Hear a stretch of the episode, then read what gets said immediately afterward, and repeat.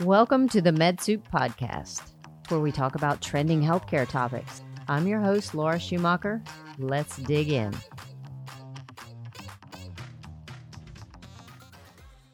Today, we're talking with Dr. Ben Schmidt. He's a surgical oncologist with Paragon Surgical in Concord, North Carolina.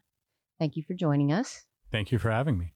So, Dr. Schmidt, would you talk a little bit about what differentiates a surgical oncologist from a general surgeon? So, surgical oncology includes two additional years of training as well as a rigorous board certification process, including a written and oral examination. Um, so, I've had two additional years of experience taking care of complex surgical oncology cases at the University of North Carolina. So, why did you choose this specialty? I enjoy being able to make the connections with patients that a diagnosis of cancer sometimes brings. It's obviously a very emotionally charged time in someone's life to have a diagnosis of cancer. But when we're able to offer surgery or we can bring people comfort and most of the time very good outcomes. So you're obviously a vital member of the team dedicated to the patient's well-being. So, how do you integrate your care with all the other members? So, there's the family um, of the patient, the patient, of course, um, the uh, primary care. So, how does that typically work? So, very often patients are being referred to me after a diagnosis of cancer is made, but frequently for the types of cancer I take care of, surgery is the first line of therapy that's necessary. So when I meet with patients, I will have already reviewed imaging and pathology reports, and generally they will come to me with family members or um, loved ones present so that we can have a sit down conversation about what this means. Uh, the majority of cancers that I take care of still have surgery up front, but we talk about the needs for other therapies like radiation and chemotherapy. Uh, and I work very closely with uh, local radiation oncologists and medical oncologists to come up with the best plan.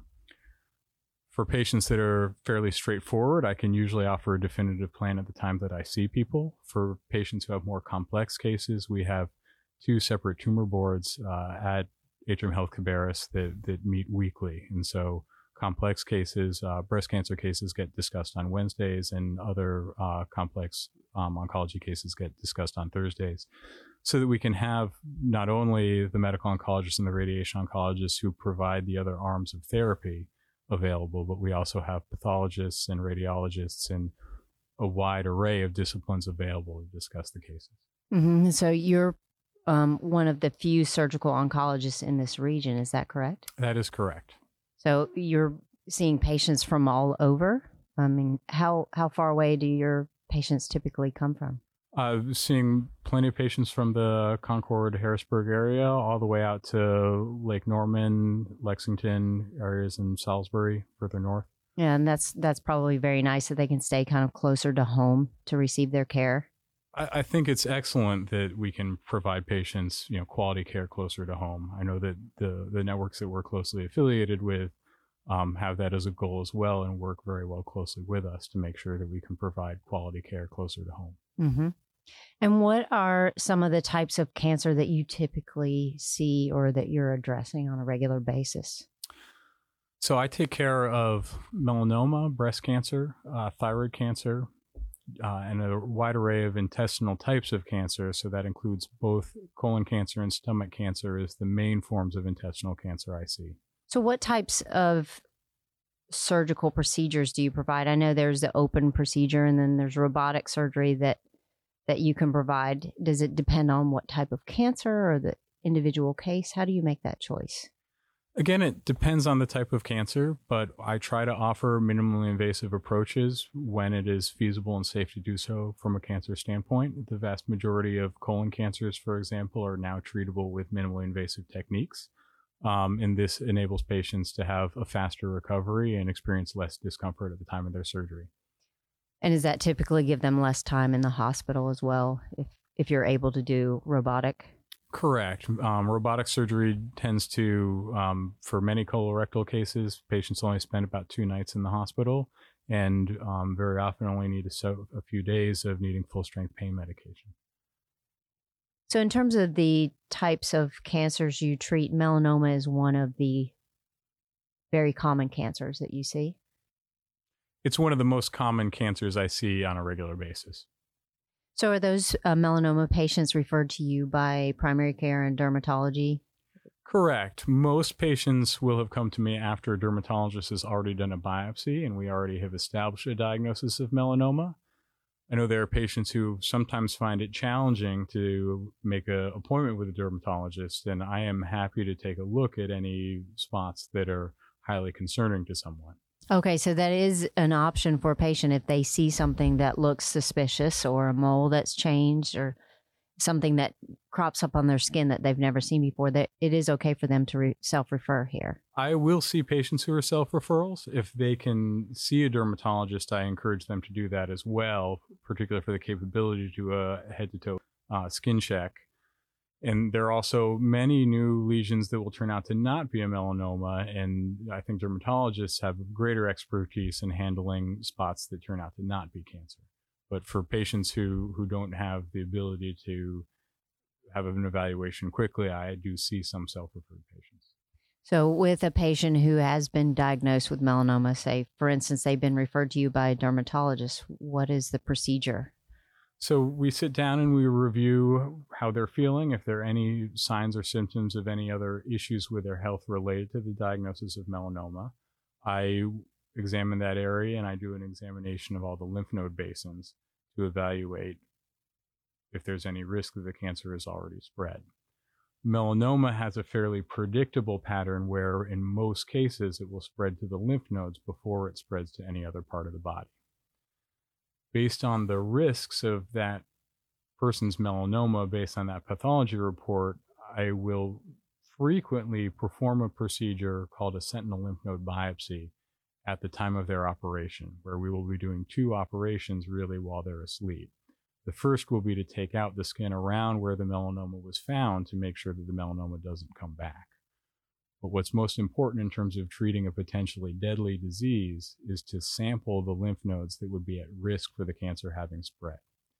Because that will tell us how high risk a patient's melanoma is and will tell us if it's safe to continue with observation with no further therapy or if more tests and procedures need to be done. So, is I mean, someone who has melanoma, is that something that always shows up on their skin, or it may be something that's easily missed unless they're getting annual checks? For patients who live in this area where sun exposure is common, I recommend having regular dermatology visits, particularly if they've ever had an issue of uh, having you know, more than four or five blistering sunburns when they were a child um, or any history of tanning bed use. And there really isn't a, an excellent substitute um, for having experienced eyes to a, a complete head to toe skin check. I would also say that in addition to dermatology exams, practicing you know, self awareness of any new spots on the skin are helpful. I think one common bit of advice I give to patients is if anyone has a spot they're worried about and it hasn't been evaluated right away, um, in in this day and age where everyone has a cell phone camera, just taking a picture of something you're worried about and then coming back and comparing that picture to that spot six weeks later is often something very practical you can do at home. Oh yeah, that's a really good point. I didn't think about that. And then you also hear about um, you know, if your spouse or you check your children and look on their backs and places that you can't normally see. I, I do think that having a significant other is good protection against developing a melanoma on the back. yeah.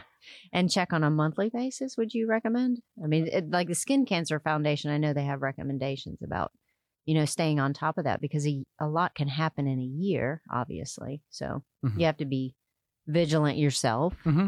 but then, you know, also have a second pair of eyes if you can. I, I think a second pair of eyes and, and trying to sit down and doing it on, on an organized basis on a month was an excellent idea. So I have heard of cases of melanoma where maybe it was just a small spot on the skin, but when it was surgically evaluated, it was very deep. Correct. So there are at least four different types of melanoma in terms of their biology. Um, and some of them you know, spread superficially, spreading across the skin, and some of them spread downwards before they spread outwards. Any spot on your skin bigger than a pencil eraser particularly anything that's growing or bleeding, is something worth calling to attention of one of your providers. and going back to some of our previous conversations, you know, I, I think it's worth noting that close to half of advanced melanomas will be discovered by a patient practicing skin awareness in addition to regular dermatology checks and therefore you know, raising concerns you have about your skin are is an, another important layer of safety when melanoma is concerned. So that just proves the point again how important it is for someone to be you know not just about you know oh my stomach hurts or something going on that they've got to pay attention to these things that might be silent eventual killers if they're not caught. I mean in terms of statistical um, cure for melanoma how would you define that if it's caught early is it typically uh, curable so the vast majority of melanomas that are caught in stage one or two are curable and very often curable with surgery alone. Uh, stage three and stage four melanoma are becoming more and more curable due to the results of much, many technology breakthrough, but this can require some systemic treatments that are still a lot more to go through than just surgical therapy. So, and and that goes back to your discussion about the sentinel nodes, correct? Correct. That- so the the main test that can determine a stage one or two melanoma from a stage three melanoma is that sentinel lymph node, and that's that's why it's still very important. What are the chances of someone who's been diagnosed with melanoma once having a recurrence somewhere else? Again, that depends upon the stage in which they're discovered. If the sentinel node comes back positive, then depending on the situation, there then becomes a you know five to thirty percent chance of developing a recurrence far away from where the skin cancer initially developed. In stage one and stage two melanomas, the majority of recurrences are going to be eh, in the skin close to where the original melanoma developed. And so that also means that patients who we catch in early stage melanoma do not need to have a lot of time consuming, expensive testing to look for distant recurrences as long as they're seeing a clinical provider regularly to, to check that area. Mm-hmm. And so, in the cases of patients who've had it and also people who have not had anything diagnosed, it's important to to protect their skin. Correct. Correct. What do what do you recommend for that? Because you go to the drugstore and you see all these different numbers on sunscreens. What is that what does that all mean? So at least a 30 SPF, um, and remembering to reapply according to the directions on the bottle. Um, and there's also, you know, it's important to practice sun safe habits in addition to this to you know, avoid direct sun exposure you know, between the hours of uh, 10 a.m. and 4 p.m. Um, if time can be limited in the sun at that time. Um, there's a lot of new technology coming out in terms of clothing that contains SPF. Mm-hmm. Um, I actually, you know, I have a five year old son who I go swimming with, so I now wear my long sleeve rash guard while he wears his. Yeah. And, um, if you're in the water, you stay just as cool. Oh, I think it's kind of like helmets became, you know, it's kind of cool now to wear a rash guard, mm-hmm. and it, they don't care about the SPF, but they feel pretty cool in it. So, um, so, you know, when we're in this area where so many people are out in the sun so much, I mean, even, you know, in November, December, does it really matter the time of year or they should be thinking about SPF all year, correct? The, correct. The risk is highest during the summer months, but that risk never goes to zero with sun exposure. Um, so, so yeah, a daily sunscreen is something that uh, you know, there really is no downside to.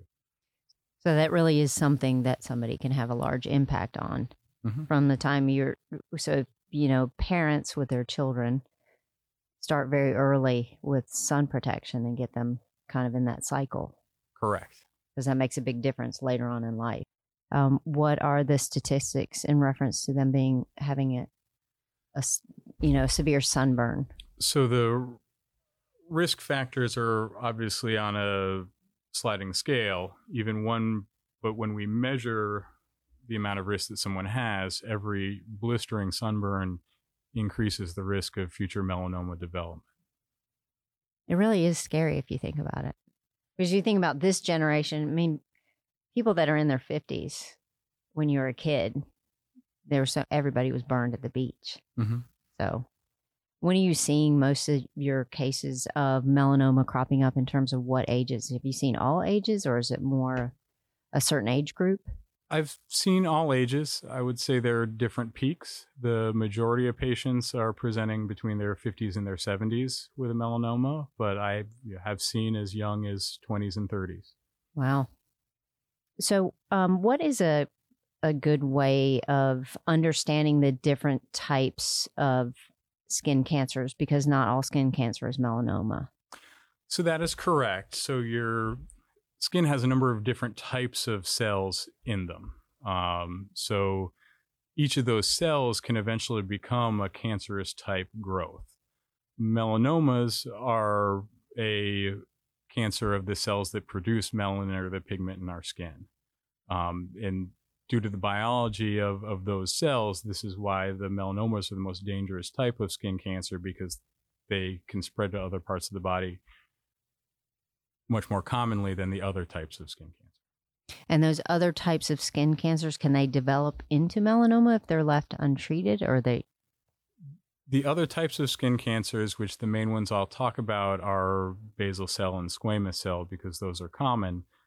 Those cannot become a melanoma because they're they come from a different type of cell, but if left untreated, they can eventually become quite large and do have a small risk of spreading to other parts of the body. However, this is very rare with those types of cancer and generally is is when these tumors have gone untreated for years. Mm-hmm. So, bottom line is pay attention to your skin, talk to a qualified medical provider if you have a question about it, and and get it treated or removed. Correct? I think that's an excellent take home message. Okay. All right. Thank you very much for your time today. Thank you.